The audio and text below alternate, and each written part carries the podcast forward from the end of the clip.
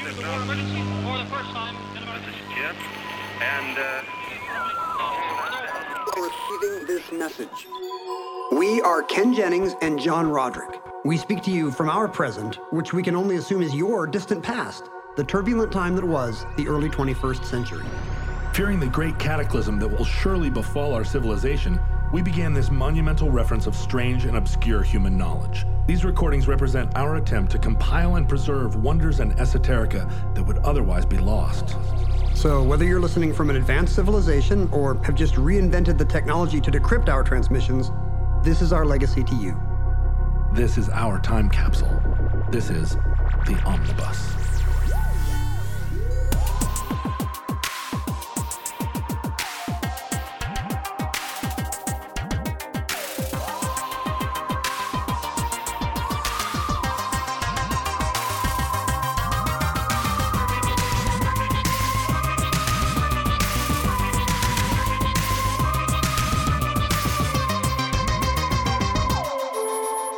You have accessed entry 029.RV0615, certificate number 46673.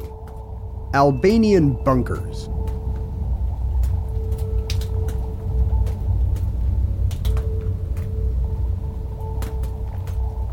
So, I've been wanting to talk about the Balkans since we started doing the show. This whole show is just a long con. It's a charade for you to eventually Yeah. start talking about the Balkans. The reason that I wanted to use the term omnibus is that it just subtly suggests Ottoman bus. and that would allow me to talk about this area, the Balkans, an, an area of, of particular uh, fascination to me for my whole adult life. So, for now on, every entry in the omnibus is going to be related to the Balkan Peninsula. Everyone from my side, you can continue to do theoretical math and like weird medical oddities. Weird non Balkan corners of human knowledge.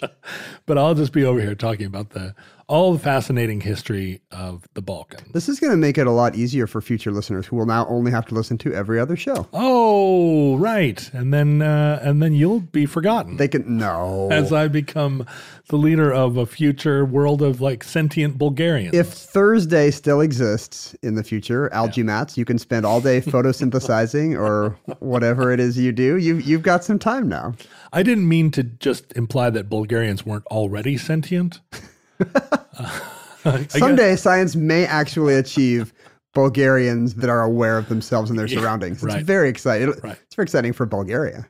I've always felt that the Bulgarian people were going to take over the world, and I feel like they used to think that. I don't know if they think that anymore. Do you feel like they're gradually doing it? Like, are they on pace? Because we're, t- we're talking to thousands of years hence. So, are they gr- are they like what's their time frame? No, my sense is that they suffered a considerable setback in the 90s, and now they're regaining some ground. I see. It's gonna it's, be- it's a rebuilding year in Bulgaria. That's right, a rebuilding decade. uh, so, when you hear the term the Balkans, what do you think of? uh, I guess balkanization, Mm-hmm. like a ton of weird new countries. I don't even know. Like I'm kind of a geography nerd, but when I talk to other, you know, kind of map heads my age, like we're super good on like the capitals of, you know, weird Pacific islands and little corners of Africa because they are places that existed when we were kids in the in the 80s. Right. However, everything after the Berlin Wall fell, like all these new kind of quasi countries that we kind of still think of as fake, um, Do you, know, do you all, all the former Yugoslavia, like Do you refer to Rhodesia still when at your maphead uh, parties? I feel like that's kind of a racist map head thing to do. It like, is, yeah. Like someday we're gonna get Rhodesia back from Mugabe. Like I have a bunch of like-minded mercenaries that are poised at the border. Yeah, a bunch of people with big scars across their faces, We're all reading Soldier of Fortune, patiently waiting for Mugabe to die. cleaning your rifles. No, we don't say Rhodesia, but we I do kind of think of all these new former Yugoslavia countries as a little bit dubious, especially when I look at their flags, many of which look made up, like a sixth grade class tried to come up with its own flag. Well, but the term balkanization and the concept of balkanization predates the fall of the communist world. That was uh, not the, the first 90s. balkanization in the Balkans. No, the Balkan balkanization has been a sort of a feature of European political thinking and problems since um, well since time immemorial. So there's always just been a churn of, of kind of uh, made up warring ethno states down there.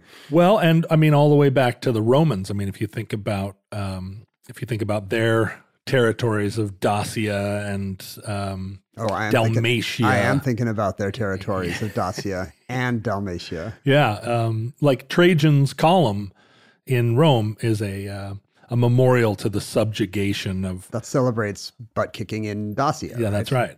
So it's always been an area of contention. And What um, about balkanized rubber? How does this relate to that? Oh no, you're thinking you're thinking of uh, volcano rubber. No, you're thinking you're, you're thinking of uh, Romulan rubber. it's rubber that has a cloaking device.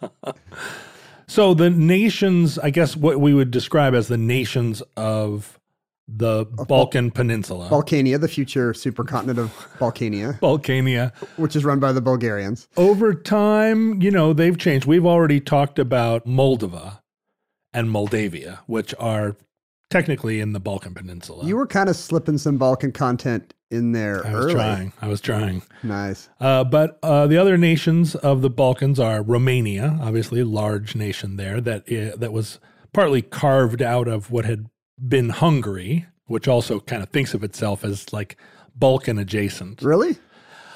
uh, because they because the Hungarian Empire controlled so much territory in the Balkans. Although Hungary now probably doesn't think of itself as Balkan, they have Balkan interests. Sure, the Balkans were being run out of uh, Austria and Hungary Right. for a long time. Well, or you know, th- uh, this was the area that uh, the Austro-Hungarian Empire was always contending with the Ottoman Empire over, and a lot of this peninsula was controlled by the Ottomans for many years. But it was, you know, this was their this was the battleground. So if you were in the Balkans, your nearest branch office might be Vienna or it might be Constantinople. it's absolutely It's not going to be someplace local where you go for your uh, to pick up your forms or right. whatever. You're not going to get your passport issued in uh, Pristina. Um, Pristina, capital of a made-up country. right. To me, no country that existed that came into existence after 1989 has any legitimacy to me. I know that feeling, and a lot of the energy that drove the the wars in Yugoslavia, um, that energy has been pent up for hundreds and hundreds of years. I mean, this well, thousands of years. Well, hundred hundreds of thousands of years. Hundreds let's say thousands. let's say millions of years. The the Balkans have been in contention, and and there are a lot of reasons why. This is the crossroads of where you know where Asia pours into Europe. We we think of it as happening there at the Bosphorus, but you have to go through this this country to to really make the whole transit.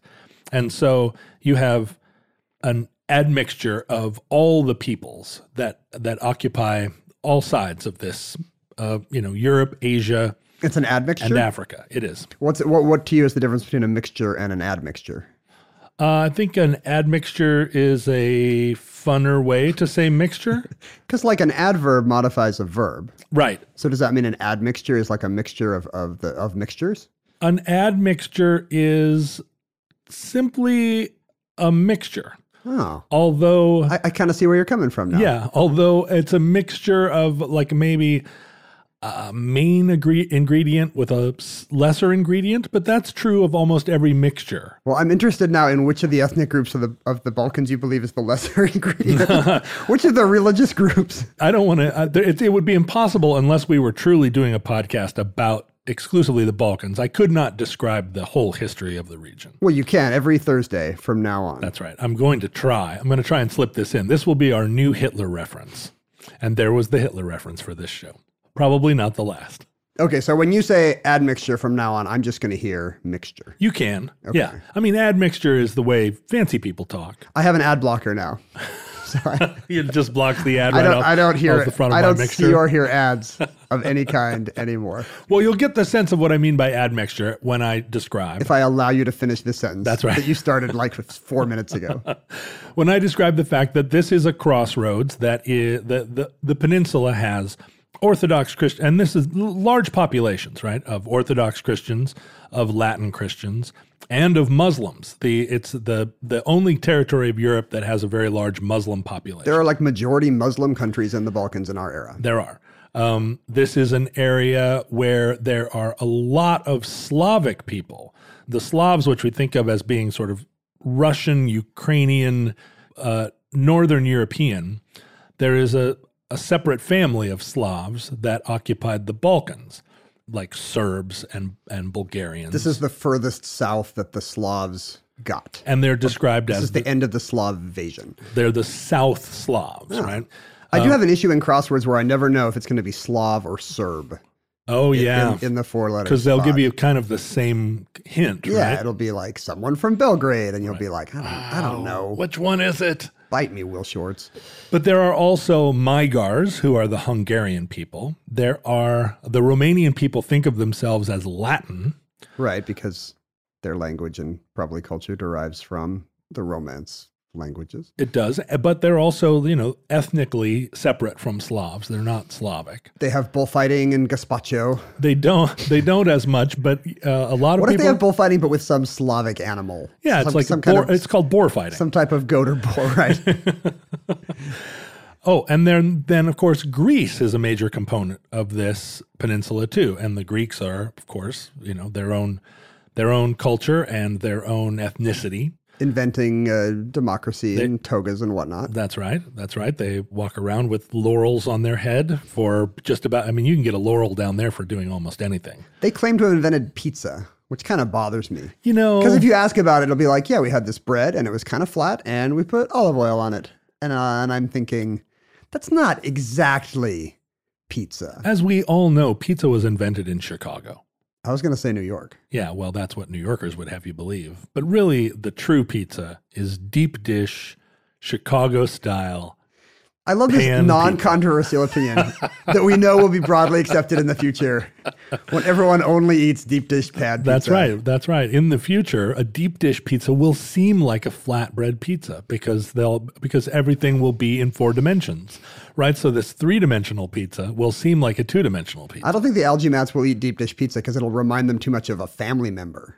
You know, when you think about an algae mat, what is it but it's just a Chicago pizza that can photosynthesize? Well, true, but the algae mats aren't necessarily the only life form that might be listening to this They might, be, podcast. they might be an ingredient. this is We're speaking to pizza ingredients right now. this is the thing about the future. We have no idea. Like right now, if cows could also listen to podcasts, What an untapped market. right? Then humans would be listening to them and cows would be listening to them, but humans would be eating cows still. So it would be like Can you imagine milking a cow and you've both got your earbuds in? you're both, and you're talking about the podcast. And you take it out and you're like, the dollop, right? um, so, oh, and then also the Turkic people. Do you know? right? Do you know what a cow's favorite? know Oh what my a, cow's, God. a cow's favorite How Stuff Works podcast is? Which one? It's a movie crush. That's a sweet reference. To, to movie crush. Yeah, no, it's a reference The to Movie. Crush. That's uh, that's one of the jokes. That, that's the reason that you get the award for funniest guy on the podcast. Are you gonna ring the? Movie Crush? No, I'm not going to ring the bell. That's like I'm a- just fingering. That's like a joke your first grader tells you because they you know read it off a popsicle wrapper. My daughter has started saying, "Do you want to hear a Garfield joke?" and I'm like, "Yeah, sure." And then she tries to recall a Garfield strip that she's read and like walks me through it. The good thing is there's not a lot of blocking in Garfield. You know, you don't have to be like, and then But she does set it up. She's like, "Garfield is sitting on a chair." sitting in frame right. yeah, Garfield is laying on the grass. John enters stage left, panel left. Odie our arrives. left, panel right. Odie's tongue is out. And I'm like, I'm with you. I'm with you. Keep going. Exeunt pursued by Nermal. But so this area and the, and the Balkans also, it should be noted, are incredibly mountainous.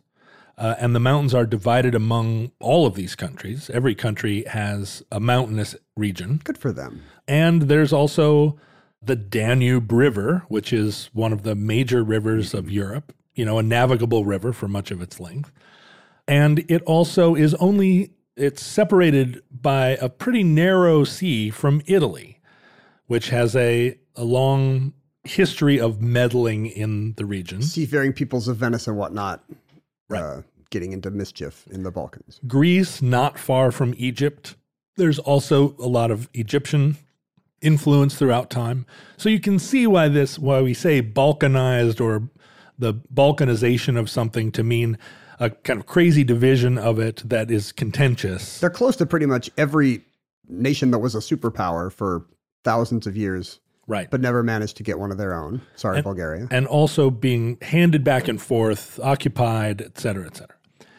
And in the 20th century, there was probably the longest period of a stable Balkan peninsula. The Balkans are the place where World War I arguably started with the assassination of Franz Ferdinand. the band. That by the assassination of the band Franz Ferdinand, people said, look, pick a time signature. You start a time signature, finish it out. Don't move don't don't move it around halfway through. It's too confusing to me. R.I.P. Franz Ferdinand. Um So uh so You're talking about the stability of the Balkans. in the stability of the. Balkans. And at the beginning of the 20, 20th century, uh, the Balkans were still, I mean, the, there was still an Ottoman Empire. It was still at, uh, you know, at loggerheads with the Austro-Hungarian Empire. on the way out, but it's easy to say that in hindsight. But it was in, it was clearly in decline. And so much in decline that the Balkan states during that period sort of banded together in a in an uncomfortable alliance with one another and actually without Austro-Hungarian help waged an independent war of independence. It the war was independent and it was also a war of independence against the Ottomans they were operating independently of superpowers of major powers I see. It's a homegrown. It's a it's a little crowdfunded uh, right. rebellion against the, the Khan or the Shah or whatever they had, whatever the Ottomans had. Yeah, but it wasn't like a revolution. They these countries, the, the Ottomans had such a shaky grasp of power that these countries were able to sort of self-identify as nations, Hunker down in the mountains and hope they were left alone. and they drove the Ottomans out. So, like, they drove the Ottomans out, but it was not a Hungarian or Austrian effort. So there wasn't like this influx of hmm. of an occupying army. Although the Austrians thought of this as their sphere of influence, and this is why this is kind of the powder keg that because the global powers right prior to World War One were all very fascinated and interested in what was going to happen here, and the Russians, because of the Slavs of of the Balkans, the Russians felt that this was a sphere of their influence, and they had traditionally, you know, they're they have the border of the Black Sea with some of these countries, and they had traditionally felt like they were a power here. And you had the Greeks, and you had the Italians who believed that the whole Dalmatian coast was their sphere of influence. I mean, there's there are reasons why World War One started in this location. So during World War One, it was also kind of the beginning of a of an awareness of socialism globally. This was the period when the Russian Revolution happened, and socialism as a theory was beginning to be put in practice in people's imaginations and then ultimately in the Soviet Union, uh, the formation of which happened there at the end of the war. It was like your college freshman year, but all over the world. Right. People were kind of dabbling in socialism for the first time. Right. What's going to happen here? And can we pull this off? Kind of thing. Spoilers, they did not. They did not.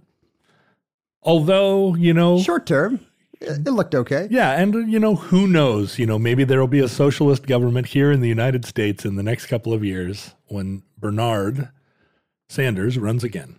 Fingers crossed.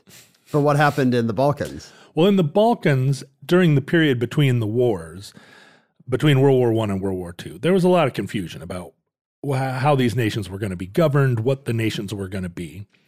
And an area there on the Dalmatian coast, along the Adriatic Sea, the nations that uh, face the Adriatic Sea are, I mean, Italy obviously has one one side of it, and then along the other side you have Slovenia, you have Croatia, you have Bosnia and Herzegovina, you have Montenegro, you have Albania and Greece. Bosnia's got just 12 miles of it. Cro- Croatia kind of uh, Adriatic blocked it out. Yeah, Croatia is a is an interesting. You know, it's sort of like a uh, like a horseshoe shaped country, and they really managed to get all of that coast. We just want the beaches, basically. Um, and all of those countries represent what the people there think of as not just a nationality, but of a people. And they're very they're they're different ethnically and religiously from one another. They're- like I say, there are, there are Latin Christians, there are Orthodox Christians, there are Muslims, and this is part of what what sparked those disastrous wars of the 90s. But during this period, there was a lot of question like, are we. Are we going to become republics? Are we going to be kingdoms? How are we going to face this new kind of independence? Because these nations became independent in, as a result of this battle with the, the Ottoman wars of, of the era pre World War One. So after World War One, they were all now sort of left to their own devices. Kind of a vacuum. and the nation of Albania, which is what we're here to talk about today. How many minutes in did we first mention Uh, Albania? let's see. Albania came in at 24 minutes. Nice. So we can just start right here. You have accessed. When it comes to meat, quality makes a huge difference in texture and taste. And even though it might be better for you and the environment, a lot of the higher quality meat you find at the grocery store is just too expensive for most people's budget. Thankfully, there's ButcherBox. ButcherBox believes everyone deserves access to high quality, humanely sourced meat at an affordable price. That's why each month ButcherBox ships a curated selection of the finest cuts right to your home. Choose from 100% grass fed and finished beef, free range organic chicken, heritage pork, wild caught Alaskan salmon, and sugar and nitrate free bacon. No antibiotics, no added hormones, just meat the way meat should be. And right now, you can get two pounds of ground beef and two packs of bacon absolutely free, plus $20 off your first box when you visit butcherbox.com slash iHeart or use the promo code iHeart at checkout. That's butcherbox.com slash iHeart or use the promo code iHeart at checkout. The nation of Albania was to the in the southern part of what what you think of as this Adriatic or Dalmatian coast. It's the the last country before Greece. It kind of borders, yeah. It's kind of it looks kind of carved out of Greece on its southern border. Um, it was an area that was that was very poor, uh, undeveloped. It was not industrialized. It was majority Muslim, and the Albanian people were kind of spread throughout the region, kind of like we saw in, after World War One when the great powers went about dividing up and putting like weird straight borders uh, all through the Middle East and so forth. You know, Just to spite the Kurds or yeah, whatever. just carving up countries based on absolutely no demographic information. And it's the same thing we saw in the Balkans in the 90s, where some village would be, you know, 40% Serbian and 30% Muslim and 20% something else. And then You just had to draw a line through Yeah. it And then somewhere. people would just either fight or leave or both. Uh, the fight, then leave. the ethnic Albanians occupied a pretty wide swath. I mean, what we think of as Kosovo, or what I'm sorry, what is Kosovo? What they think of as also as Kosovo. It really doesn't matter what we think is Kosovo. what everyone thinks of as Kosovo. I mean, a, a, a part of their big problem with with Serbia was that they there is a large ethnic Albanian population there. Kosovo is majority Albanian. You're blaming the Albanians, basically, for this whole war. Well, the Albanians are uh, they're very interesting people because they're European people, but Muslim. They're the only majority Muslim country in Europe, and that was true even even then. And Albania has it, it it's situated in a pretty strategic region. It's only uh, 70 miles from the boot of Italy. All right. This is where Italy kind of comes over and the Adriatic meets the Ionian Sea. It's the narrowest. the narrowest Connection. point. So extremely close to Italy and very influenced by Italian politics. So Albania decided What's Albanian pizza like? Albanian pizza is it is dish? deli- no, it's not deep dish. It's delicious. It's made on a pita. No, no pork No, sausage. I don't. I, would believe, assume. I don't believe that's true. Actually, it's made on a tomato. There's no bread at all. They just slice tomatoes. They lay them out. They put pepperoni on it. And that's what they call pizza. This is why Marxism failed. Please do not at me. If you are a Bulgarian pizza parlor owner, please write to Ken Jennings at gmail.com. I have a filter for for Balkan pizzaristas. Pizzaritas. Pizzaristas. I go into Albanian pizzerias and I was like, why is there only Albanians up on your wall of fame, Sal? Why are these all Albanians? Why is it just John Belushi and uh, Mother Teresa? Mookie, what's the matter with you? It's just John Belushi and Mother Teresa over and over. I, I can't think of any other Albanians. Maybe you can tell me about some other Albanians. I'll tell you about some Albanians. Perfect. Uh, for instance, King Zog. King Zog. King Zog. Okay, it's John Belushi, Mother Teresa, and King Zog. King Zog seems like a the um the big boss at the end of a Mario game or something. Right, King we did it. We got to King Zog's castle. King Zog sounds like something you would hear about on The Simpsons, right? King King Zog. I mean, he does. He seems like, or or maybe like a like a Marvel bad guy. Yeah, yeah, Lat- Latveria. Yeah. King of Latveria. Uh, king Zog was uh, a king during this period between the wars, um, where he had, he was sort of an aristocrat, although not a royal by any means, who was just elevated to the throne of Albania. A throne. He was never actually crowned. He was just sort of He's just elevated? He was just declared. In, in Albania, you could just if you climb up on something tall enough, you're the king. oh, look, Zog's on a stepladder. Oh no! No, he beat us to the why didn't top we of the think, Why didn't we think of that? He wasn't really recognized by uh, by the other families of Europe because he didn't come from what they considered to be like a royal lineage. I think the name Zog is a problem. He Well- should be off fighting Buzz Lightyear somewhere. He should not be on a European throne. Nobody's fact- gonna nobody's gonna intermarry with the Zogs. In fact, uh, in Muslim tradition, his name should have been King Ahmet, Oh, see, but he changed it to Zog because he wanted to be accepted by the pass. European powers. he's like, this is a what's a combination? He's like got Scrabble tiles. Like, what's a combination of letters that doesn't sound too Arabic, doesn't sound too Germanic? Hey, hey, Zog. Zog. Yeah, he could have picked something else. He could have said Hohenzollern, but I think that name was already I almost think he should have leaned into kind of the uh, exotic, you know, King uh, Emperor Ahmet the First of Albania. How how badass would I'm that be? I'm not sure that anything's more badass than King Zog. that just sounds incredible. That's like that's that's who Superman was running from. Kneel before Zog. But King Zog's reign didn't really uh, last that long, and it was a result of the fact that Albania had become very close to Italy, very, very aligned with Mussolini. Mussolini was helping develop the country. Um, Italy was a major customer of Albanian exports, agricultural exports. And so Zog is kind of uh, he's on board with the fascism, or he's he's not into it. He is. He's he feels like I mean, he was not a completely illiberal king, but he was not I mean, he was a king. He wasn't like a he wasn't He wants Bernard the Sanders.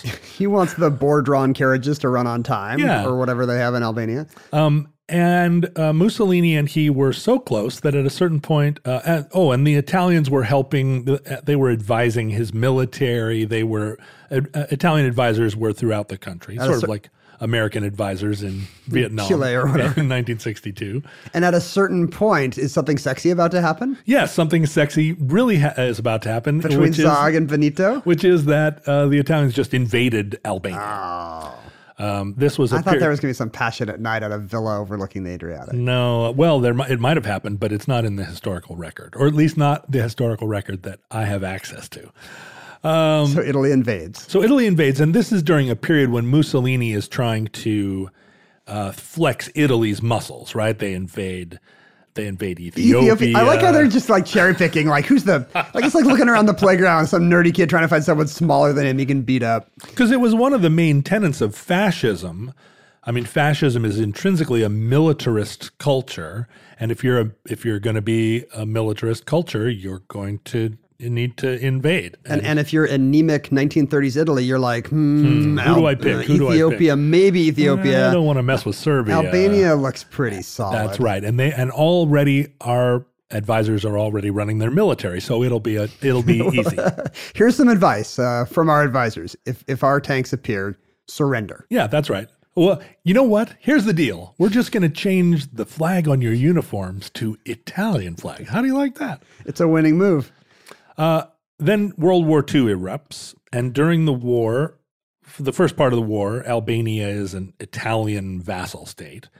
And then when Italy surrendered to the Allies, uh, Albania became a Nazi occupied state. The Germans maintained a population there. And it's part of the reason that, I mean, really, the Nazis were overcommitted during this war. They're, they're back here still fighting partisans in Albania. Are you saying Albania is the difference? If not for the brave Albanians holding out in the hills, uh, we could be living in Nazi America today? What's funny is the Albanians did think so, or at least they told that story to themselves. Certainly hard to prove otherwise. But uh, the Albanians, Is, is Zog still king? Is he a puppet king of Mussolini and then Hitler? And Zog was king until 1939. Mm-hmm. And then after that, it was just an it was like an Italian occupied territory. series of guys in monocles coming in. But there is within the Balkans a kind of I mean these are mountain people like a lot of a lot of the Serbs and the Croats and the Montenegrins and the Herzegovinians and the Albanians like they're a very mountainous culture. What, what, what does that mean? They they own snowshoes and they eat melted cheese. No, but they do have like redoubts, right? It's hard to ah. invade a mountainous area. This is why you have in northern Spain you have the The Basques. the Basques, who have an extremely difficult country to capture because it's just mountains right up to the water. And so not only were the Basques able to sit up there and and defend themselves against the Spanish and everyone else, they maintained a, like a completely inexplicable language. They they they kept that much isolation. There's a reason Mussolini was not like, and the Basques. Right. We'll, we'll flex some fascist muscle over there. Well, and I mean, even Franco was like, well, let's turn our attention to ourselves, right? Let's turn our attention to the flatlands around Barcelona, um, which also, th- those aren't, Catalan uh, is also not flat. They've got mountains too. Yeah, they do. So during World War II, there arose within the Balkan Peninsula a very strong partisan movement, and the partisans were were locally grown and were influenced by international socialism. A- a- this was true, you know, in a lot of places in the world. This was true in China, right? I mean, the argument between nationalism and communism was a big part of what was fueling the conflicts of the mid 20th century with the United States and their, you know, democratic capitalism flag. Uh, hopefully, you know, as a as a counterpoint to this fascist uh, socialist We've struggle. got Coke and Sinatra. That's right. Hey, you guys, jazz music. Uh, and so, in what became Yugoslavia, uh, a very charismatic partisan leader by the name of Tito, Tito. um, and Albania had their own they had their own mini Tito. their own locally grown. which uh, which Jackson Five leader. member was it? Was His- it Marlon? Was it Randy? his name was Enver Hoxha. Hocha. And in in Albania, the the uh, letter X is used quite a bit in names. There are a lot of Turkic names. There are a lot of uh, Italian names. Hoxha is spelled H O X H A.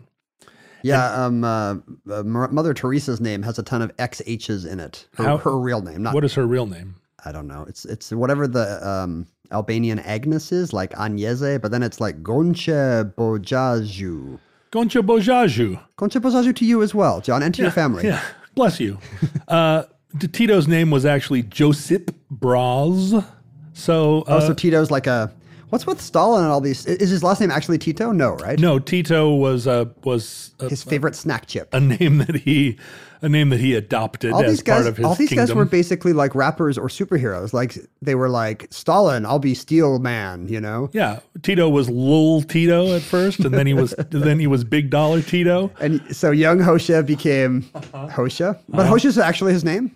Hoxha did not take on a superhero name. Uh, Enver Hoxha is actually his name. That's why that that's why this didn't work. Actually, that's why Albania did not take over the Balkans. Well, He but it, could have choo- chosen a cool. He could have been Doctor Doom or whatever. But Hoxha did take over Albania and quite successfully. After the war, both these men, Tito and Hoxha, were um, had a viable call or a viable uh, story that they were the the leaders of the resistance. Kept the Nazis uh, at bay. And crucially to their story, they are some of the only countries in, in the East that had a homegrown resistance to the Nazis. And even though the Nazis were being soundly beaten by the Russians, um, they weren't. The Russians never actually swept through Albania and Yugoslavia, pushing the Nazis out, as they did Poland and Hungary and Ukraine. That is Romania. important because otherwise there would have been a huge Russian invading army there, just like there was in Poland and Ukraine and Hungary. That's right. So after the war, as the Russians were consolidating their sort of communist hold over all of Eastern Europe, it was a, much more difficult for them to make that same claim over Yugoslavia and Albania. And although Tito and Hoxha were both Marxists. forming Marxist governments, Marxist Leninist governments, and Hoxha was a big fan of Stalin, like Oh, a man. like a major admirer of his. He's the steel man. He's got a crush. He's got a little crush. Uh, they also formed a kind of independent bloc there, not entirely in the, the Soviet influence, and difficult to access still, and still sort of oriented not entirely un to the West, as we say when we're using great English, uh, great grammar. they were oriented not entirely un to the West. They were occidented. More, more to the point. And, they- they also were Muslim, which was a different, or there were, I'm sorry, there were a lot of Muslims also within the territory. well, that's tricky because atheism is often an element of Marxist-Leninist revolution. It is, but culturally, they were in touch with factions from other worlds other than being f- completely oriented toward Central Europe or toward Russia. I propose that we call Stalin's government the Soviets, and we call these guys the Soviets because These of, are the because Soviets. they've got the connection to Allah, to the West. That's right. They're, you know, maybe they pray five times a day. They've These- got soul, but they're not soldiers. they were, in fact, soldiers, and they formed uh, both. Both Tito and Hoxha formed kind of cult of personality governments, uh, but they were, and this is something that you know I think history is still arguing about. But Tito and Hoxha were both modernizers. I mean, Hoxha took Albania from being a completely agrarian and poor country, the sheep, in the mountains kind of a place. right, to a fully industrialized country with 98% literacy and roads and railroads throughout the country, and uh, and at least initially, uh, a, a powerful industrial base. Tito Tito did the same. You're really uh, kind of in the tank for this this Kim Il Sung of Europe here. Well, the story takes a takes a wild turn. Oh, okay. Um, but Tito actually pulled off a kind of miracle, which was that he kept Stalin at a distance and kept He kept Yugoslavia together, which in, in kept our this incredible this made up country. made up country of uh, of just a, a polyglot and poly faith. which they had named for their worst car. Well, they named the car after the country, Oh. but Yugoslavian means all the Slavs Oh, is that where that comes from? mhm, together, and that um, and So a Yugo car just means Alva? yeah, I guess I'm it drive- means I'm gonna drive- together. I'm going to drive my Alva. It's together Slavs. Pan Slavia. But he uh, he oriented himself between the West and the East. So uh, Yugoslavia, I'm talking about Tito now. Yugoslavia was uh, the one country, the one communist country in Europe that had free travel with the rest of the world. He he maintained friendly relations with um, United States and with European countries. Yeah, I remember in the 80s people would shoot low budget movies there. Sure. Because it had all the it had all the cheap labor of a communist economy, but you could actually get the permits to to send in a Western film crew or business team or whatever. And it looked like Europe, right? I mean, it had European people on the streets and it was a European country. we can't afford Copenhagen or Vienna, but but guess what? Tito's uh, Tito's into it. Ljubljana is going to be the is going to be the new spot, and that's a wonderful city. You know, a lot of these cities are truly uh, international, very cultural cities. The the the uh, I can't even pronounce Ljubljana. Ljubljana, much, much yeah. less visit it. the uh, it has a lot of L's and and and J's. LJ is the XH of uh, of uh, Slovenia or Slo- Slovenia. Slovenia, yeah. Uh, but the the cultural crossroads of these places also, you know, makes a very very vi- architecturally vibrant. Uh, there's a culinary vibrancy. There's a, I mean, the people of the Balkans were very sophisticated in a way, although also very. Um, I mean, I don't know if you've ever watched a war movie that takes place like Force 10 from Navarone or whatever, where there's an awful lot of people with knives clenched in their teeth. There's a story that when a when a baby is born in the mountains of this region, that the first thing they do is put a knife in its crib, just as like a way of saying, pick up the knife as soon as you can. You're, Yikes. you're going to need this. if the baby does not pick up the knife, is he the Dalai Lama? no, they leave the knife in there. I Uh, would- babies that don't cut themselves to death. I want to train my baby to be the kind of partisan that like flashes coded lights to the offshore frigate or submarine or whatever. That seems a lot safer. So I'm going to put in one of those lamps that you can kind of open and close at night instead instead of a knife. Uh-huh. Does that sound okay? I'm going to put a Speak & Spell in there. So the baby, you know, learns like to speak and spell. that's kind of what we do in our country. That's that's our tradition. So both these uh, these dictatorial leaders, who arguably were uh, were practicing a kind of enlightened socialism, which was atheist and uh, pro woman, pro the kind of socialist equality that was one of the selling points of socialism through this period. Uh, they maintained an independence from either NATO or the Warsaw Pact. They're playing both sides. They're It's playing smart. both sides. They uh, Tito was sort of the founder. He, he was the founder of the non-aligned movement of uh, the mid 20th century, where all these countries like Egypt, uh, you know, uh, found a place as a collective group of nations that weren't part of either sphere, uh, where they gained a certain amount of bargaining power by by uniting with one another. I don't know if we've said this on the show before, but uh, you know, the usage third world, which is still sometimes used for the developing world in our time, is a remnant of this time when those were the non-aligned nations. The first world was the West, the second world was the Warsaw Pact, and then you got miscellaneous. That's you right. Got, you got your junk drawer. Sorry, Misk. sorry, uh, Egypt and uh, Argentina or whatever. Well, and when you think about one of the strangest features of that era was the period where Syria and Egypt, two countries not connected at all by any any border or even by touching, I guess Israel is the country that touches them both. Um, they- Famously. they, formed uh, a country called the Pan Arabic United, United, Arab Republic, even though they're not united at all. No, and they weren't politically united except for like the three days that they agreed to be a single nation. My theory is it's Alaska's fault. They looked at the map and were like, these guys are saying that what the US and Alaska are a country and Canada's in between? Like we can be a country. Let's do it. There's no reason countries have to be continuous. In the same way that the United States and Alaska hate Canada with a passion and have invaded it 15 times. it would take a, it would take less than 6 days for us, I think, to invade Canada. It would be like the 5-day war. Well, somehow Tito maintained a kind of openness as a result of his sort of uh, particular personality and the way he played both sides against the middle. Emotional availability? Is that what maybe, you mean? maybe. I think he was a lover, not a fighter. He was a guy you could really get to know.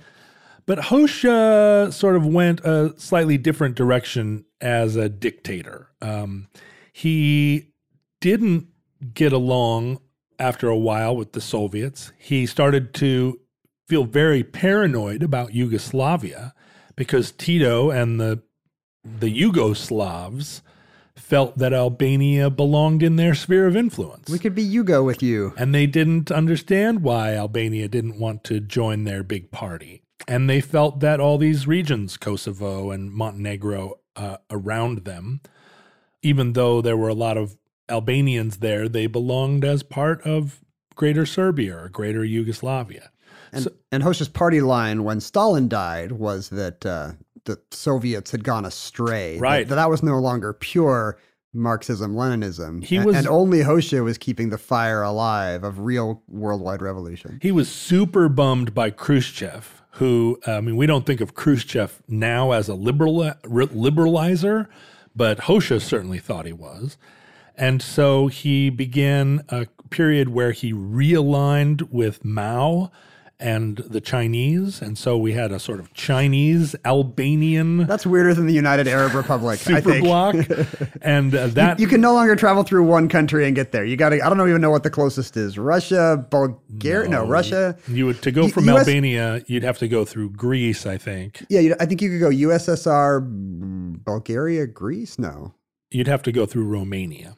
Yeah, that's which touched USSR, U- Romania, Ukraine, which Bulgaria. is then USSR. yeah. But it would be an awful long trip Sure. to There's, get to China. there's probably not a lot of railroads that would do a lot of that trip. Although Hoxha was a, a big proponent of building roads and railroads in Albania, who knows though how how what the connections were like through Romania. I've taken some railroads in Romania, and um, they're left over from that era. You're saying Ceausescu was plowing more money into his own monuments and palaces than he was into infrastructure? Yeah, they were tying apples in trees at that point uh, or shortly thereafter. I hate those Potemkin orchards. Have you always wanted to learn to play an instrument? Maybe you've even tried at some point, but gave up because you felt lessons were too expensive or that you just didn't have the time. Thankfully, there's Yousician. Yousician is the fun, easy, and affordable way to learn guitar, piano, bass, ukulele, and even singing. Just download the app to your desktop, tablet, or phone and start playing. Yousician gives you 24 7 access to a vast catalog of video lessons from professionally trained educators, as well as thousands of exercises and songs across dozens of music genres, all tailored to your goals. And with Yousician's award winning technology that listens to you play, you'll get real time feedback on timing and accuracy so you can actually see yourself improving as you learn. Start your extended 14 day free trial of Yousician's Premium Plus package at yousician.com slash start. That's unlimited access to thousands of lessons, exercises, and songs on as many instruments as you want for two whole weeks. Just go to yousician.com slash start. That's Y-O-U-S-I-C-I-A-N dot com slash start. But so Hoxha started to become fairly paranoid, where Tito stayed open uh, to the world because he was just trying to manage all the Slavs that he had. Hoxha's like Elvis shooting at the TV. A little. He's he's He's sitting on the toilet shooting at the TV. Uh, Hoxha, you know, and he and he had reason to feel that way, right? He uh, he felt encroached upon by the by the Yugoslavs and also by the Greeks, who were a fascist country for much of that time, and believed that the big portions of what were Albanian cultural and historical places belonged to Greece. Italy and the and Western nations were trading partners, but not you know, but but not entirely friends. And now the Russians were also a big threat to him or a big enemy. I mean, I was kind of joking about the Kim Il Sung thing, but he does essentially become a kind of an isolated hermit kingdom guy in the middle of Europe. He does, although not still, or I mean, unlike Kim Il Sung, not completely closed, but Right. but increasingly paranoid. And immigration is curtailed, and there are political repressions that begin. Now he still is uh, practicing uh, internal liberalization, education, free medical care, uh, universal rights. It's not some crazy personality called autocracy. Well, it is, but it's also, you know, he also recognizes that he's keeping alive the socialist revolution of Marx and Lenin. And he's an intellectual, he's very ideological. In addition to governing, he also is writing like treatises. I mean, he's writing like graduate student papers. That must be uh, depressing to him if like if he's the fire of like global socialist revolution and really the only place where it's pure is Albania. I mean, at that point, you kind of have to say, you know what? It, if, if Albania is all we got, it has not worked out for the, the global workers' revolution. Well, the thing about the wonderful thing about the global workers' revolution is that, like liberalism in the United States, it can be whatever you say it is, and so every single nation uh, that was practicing socialism during this period believed that they were practicing the the sort of most refined version, and they would have big uh, big meetings of all the socialist countries, the Comintern, where they would all get together and in a big room and all you know bang their shoes on the table and flags flying all over the place, sort of arguing about who was part of the movement, what their what their version of the movement was. It almost sounds like a literary movement or whatever, where ever, or artists, modern art, where everyone's like, I'm the only one actually doing constructivism. And and, and truly it was that. Um, as Albania grew more and more sort of isolated, and Hoxha grew more and more paranoid, he began a curious policy, which is that Hoxha conceived of a civil defense project, which was to build bunkers throughout the country, but not really bunkers just protecting the border or the coast, because he envisioned an invasion of Albania that would come from everywhere, including from the air, he instituted a plan where bunkers would be built everywhere.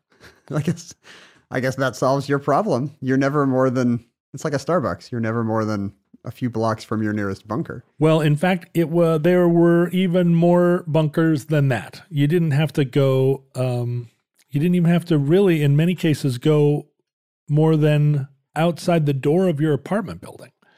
There were, uh, at a certain point, almost six bunkers per square kilometer. Uh, they were they were in the city streets. They were they dotted the countryside. They were on the beaches. They were in the hills everywhere. And the premise was that in the event of an invasion of Albania, you would I mean every citizen would become a partisan. Because that's where his worldview comes from. Is Right. fighting off Nazis in the hills with his shepherd's crook. Right, and this was, I guess, probably when he was up there hiding under a rock, shooting like a some old Mauser. I wish I had some cool concrete bunker. Yeah, wouldn't it be better if there was a bunker here? And the bunkers were domed because he'd seen firsthand that a dome basically reflects bullets and shells. Uh, they ricochet off of a dome. And so the bunkers were designed, there were a few different designs, small and large. Small bunkers only fit two people. Large bunkers actually be, were kind of big enough to be a command center. It seems like it's gonna yeah, it's gonna be hard to organize this revolution if like there's there really is one of these for every three or four Albanians. Well, for a large portion of this period, the larger bunkers, which were sort of central bunkers, were actually manned 24 hours by Albanian military. The idea being that in the event of an invasion, you would just run down and jump in your nearest bunker and start defending your country. I guess that sounds crazy, but uh, plenty of Americans had that in the 50, in the 60s. We were worried about surviving a nuclear explosion. Right. But people were building out, digging it into their backyards. Well, they are now. I mean, there's a whole cult of people that are bunkerizing their homes to defend against, I guess, zombie invasions, which is a which is a code word for when brown people come into your Montana neighborhood. This is your position that all zombie movies are a metaphor for uh, white nationalism? I mean, it's hard to imagine who the zombies are supposed to be. They are, they, they do eat organ meat, which is often a, a kind of a racial thing said about whoever your enemy, your racial enemy is. Right. If you go into a supermarket in a in a strange neighborhood, the first thing you wonder is why are they, why they're eating chicken feet. Right. Um, so I, I mean, I hate to say that zombie movies are a metaphor for uh, race war, because I know I'm going to get letters from that. But it, but there are quite a few parallels. Um, the idea that you would stock up armaments and ammunition in your basement. Like maybe I should not be going down this path, but the fact that they are kind of a, a slow shuffling enemy kind of ties into a lot of um, white racist uh, lore. Yeah, I'm kind of convinced actually. yeah, I'm going to stop watching zombie movies. Sorry to do that to everyone. I know it's kind of a bummer. Um, but unfortunately, Hoxha went a little far. Uh, like this was cool when he was just building hundreds of thousands of dome bunkers, but I mean, then he- he, really went around the bend. when he when he was building like let's say let's say Albania what's the correct number of little domed bunkers for a country the size of Massachusetts to have? yeah let's Albania say is not a big place. let's say it's a thousand bunkers um, Yeah, throughout the entire country that's what I would want. but he built 173,000 bunkers throughout the country so much so that they are maybe the thing that you identify with Albania most closely once you realize they're there the bunkers are everywhere. And so much energy and money was spent building the bunkers that it started to take away from road construction, school construction. It became a major drain on the Albanian economy. Well, sure. Think of all the concrete and steel it would take. And they were they were prefabricated. They came in parts, and you would just dig a hole and plant the walls of this bunker and the floor, and then put the dome on top. You'd go to the, the IKEA in Tirana, Uh-huh. and they would have And they were called smorg. they would have flat pack bunkers. You'd say like, "Give me 500 smorgs." Take them out and stick them in the ground everywhere. 500 smorgs and one Allen wrench, and you're good to go.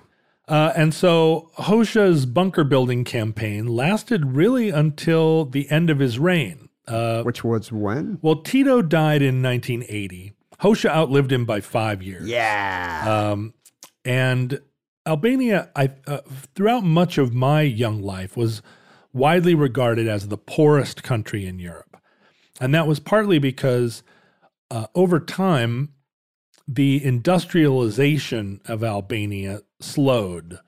His paranoia also limited the number of markets that Albanian goods and services had to Pretty much just China.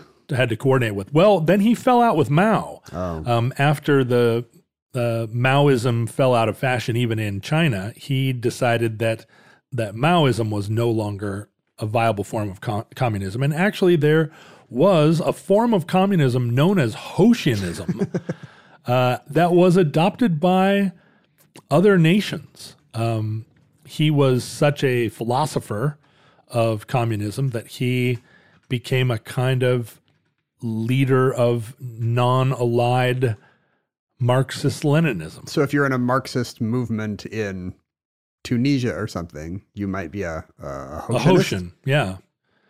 So Albania did not continue on the path that initially seemed so promising. Um, they declared themselves the first truly atheist country in Europe uh, in the late 60s. What did the Muslims think about that? Uh, well, that's the thing. I mean, he believed that the the religious strife between the Latin Christians and the Muslims uh, was a big part of the problem of the Balkans, and it turned out he was right because the uh, the wars that followed the dissolution of Yugoslavia were largely religiously motivated, uh, religiously and culturally motivated. But so at the end of his I mean he died in 85 and the the eastern wall fell in 91 89 to 91. I'm glad he didn't live to see that. Yeah, that would have been pretty depressing although things were getting pretty depressing by the end even by the end of his life. Do you think he was one of these personal luxury guys like the Kims who you know, just had yachts full of caviar and Hennessy? No, he did not seem to be uh, someone who was particularly skimming off the pot. He was um, he still believed fervently in the socialist socialist revolution until the end, uh, but he was also against Western bourgeois decadence. So am I, and I'm you know I'm not an Albanian puppet. I know. Well, you live such a, such an austere life.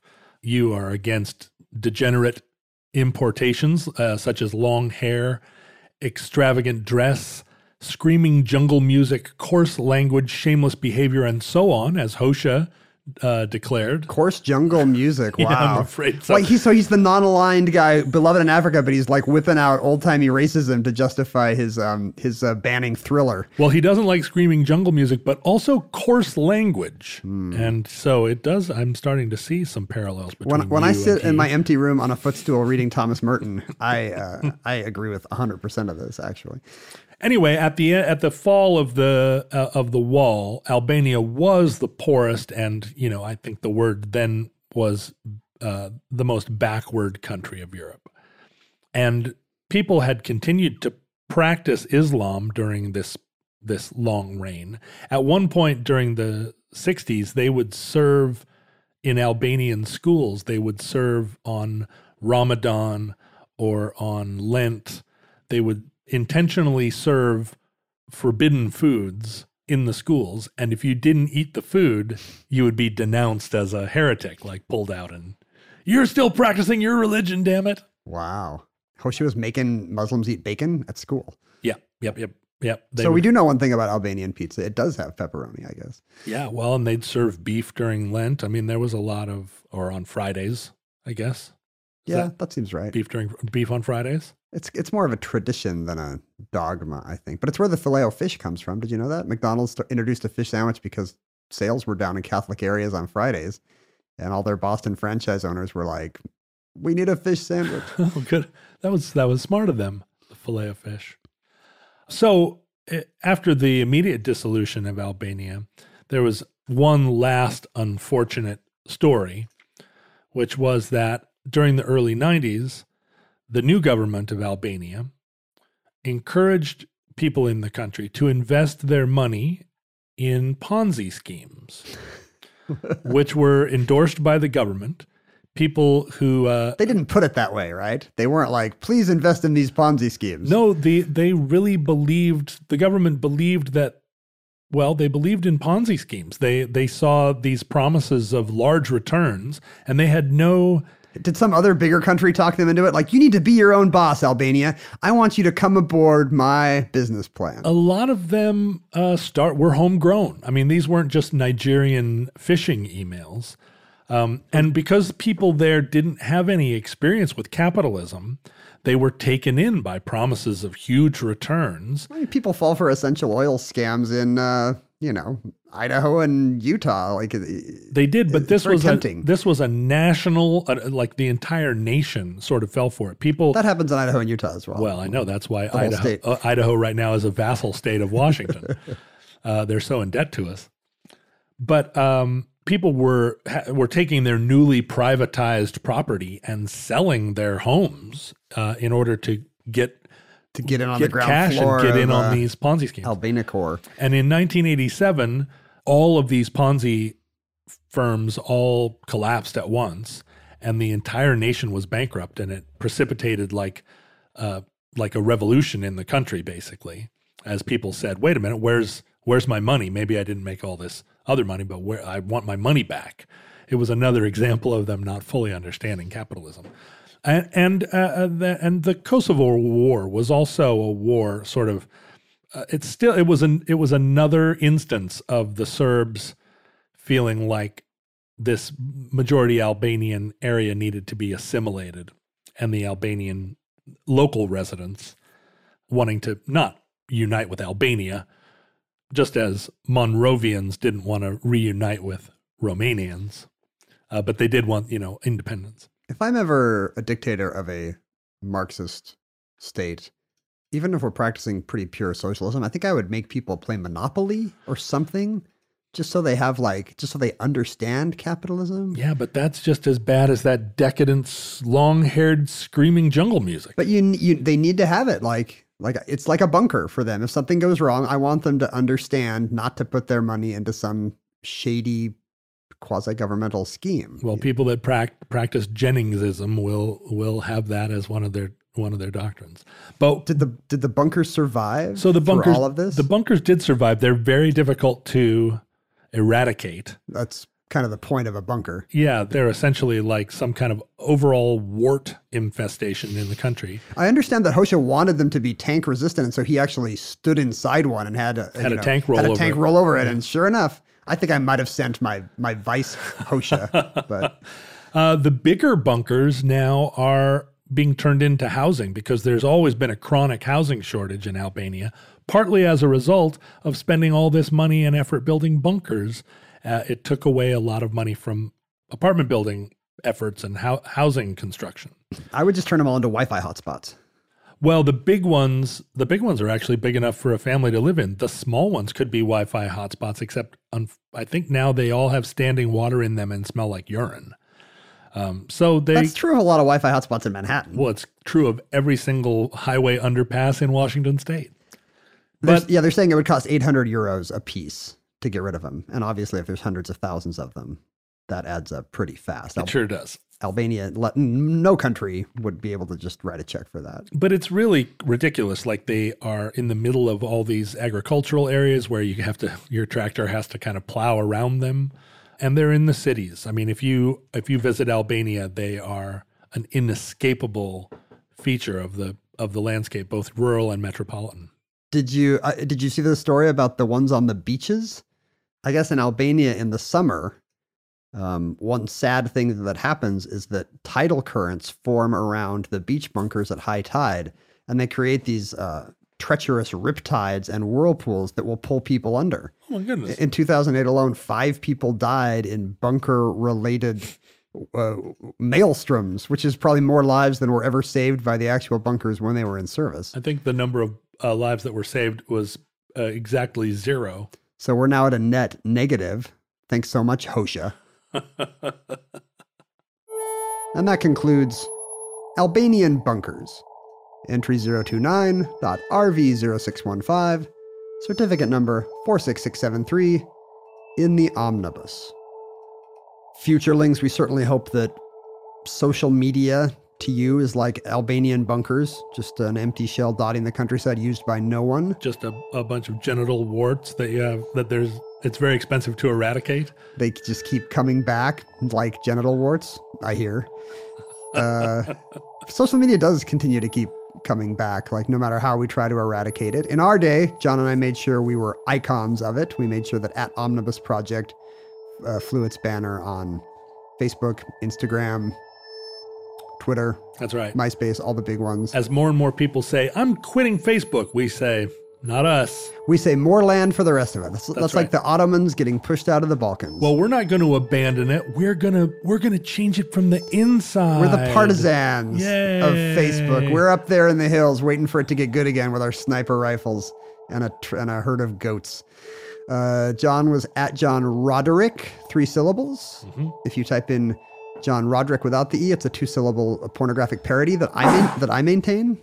John Roderick. The, yeah, the two syllable one is me, and it's Mm-hmm. just me like doing a parody of you, like, I've got a lot of weird stuff in my house. Boy, that's a great parody. It's hilarious. I drive an old uh, Chevy Suburban, but it's it's conked out again. It's a GMC Suburban thing. Uh, oh, I am at Ken Jennings on Twitter. Or Ken Jennings. Yes, if you do it with too many N's, you get John's parody of my Twitter. How, how, how does that go? Oh, I'm Ken. I'm so funny. Oh, I hate Trump. Blah blah blah. Wait, that's that's my actual Twitter. no one's gonna be able to tell them apart. Uh, you. Uh, speaking of Facebook, we made sure that our partisans, the futurelings, had a space to to live and grow, free of uh, uh, the tyranny of. I don't know who's tyrannizing them. Mark Zuckerberg. Us. it's often free from our tyranny until we just drop in to like snipe at people in the comments. Uh, we also, uh, you can email us. Yep. You can email us for sure That's important. at omnibusproject at howstuffworks.com. If you wanted to send us something non digital, something tactile, if you wanted to imagine John running his fingers through the fabric you were going to send him, uh, you would send that to Omnibus Project, P.O. Box 55744, Shoreline, Washington 98155. Listeners, from our vantage point, deep within our own homemade bunker, located not just at a secret location, but also in your distant past. It's a little tiny Albanian sized one. It's very cozy It's in only, here. it's only it only can fit two people, and it uh, has some standing water in it. It smells like urine. And I'm, it, it's fine for my Spartan tastes, but you're like, where am I going to put all my globes and guitar picks and pornographic French postcards? I have a I have a separate bunker for those because there's one just right over there. And it's all magnets with boobs. Uh, we have no idea how long our civilization survived before the inevitable zombie slash race war, uh, but we hope and pray that the catastrophe we fear may never come. But if the worst comes soon, this recording, like all our recordings, may be our final word. But if Providence allows, we hope to be back with you soon for another entry in the Omnibus.